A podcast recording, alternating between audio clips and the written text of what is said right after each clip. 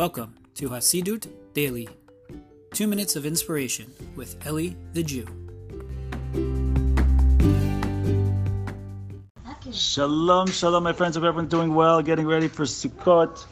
Um, Tov, so this holiday, this holiday, we're visited by guests. Don't forget, even if you're uh, on some lockdown or quarantine or whatever, you're not having anyone, you should know you're still being visited by guests, and these people are referred to as the Ushpizin. Ushpizin Kadishin Ilayin, the holy, the holy guests. Um, there's an idea that every day the seven shepherds come to visit you, led by a different one, headed by a different one every day. Um, and they are Abraham, Isaac, Jacob, Moshe, Aaron, Yosef, and David.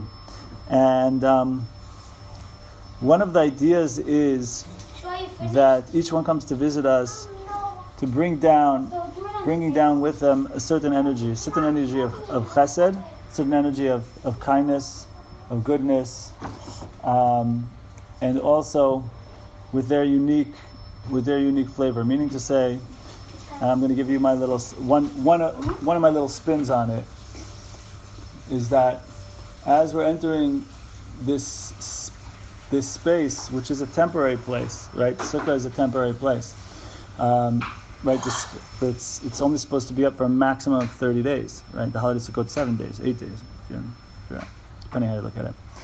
Um, but um, the idea is that when when we step into that place, which is supposed to be temporary for the purpose of emphasizing that which is permanent. so we bring down the, these these different people in our history who are of course still with us today and really we have an aspect of all of them within us um, and they personify certain traits they personify um, traits of giving traits of respect traits of um, balance all sorts of different traits and so the point is though when we re-enter life with an elevated consciousness post Rosh Hashanah and post Yom Kippur to be conscious of these different energies within us. Um, to to really be really have a focus on on how am I using my different the different attributes within me. Am I letting them run my life, or am I using them to en- enhance my life and the life of those around me? And um,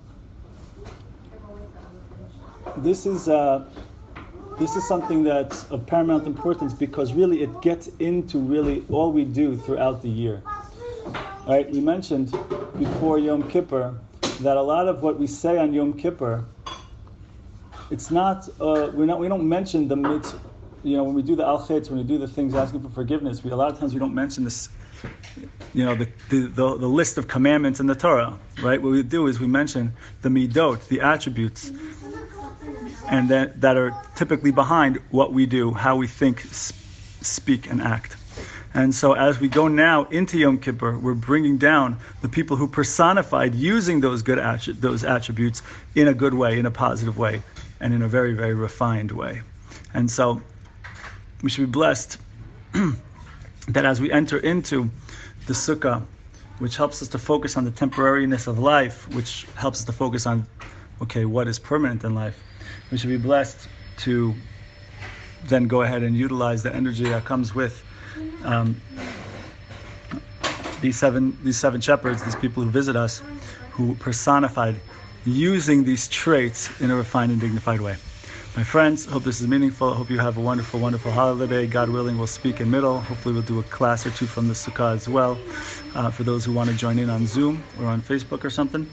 Anyway, for now, Shabbat Shalom and have a great holiday. Thank you for listening to the Hasidus Daily Podcast. For more inspirational content, including books, audio, and video presentations, visit elliethejew.com.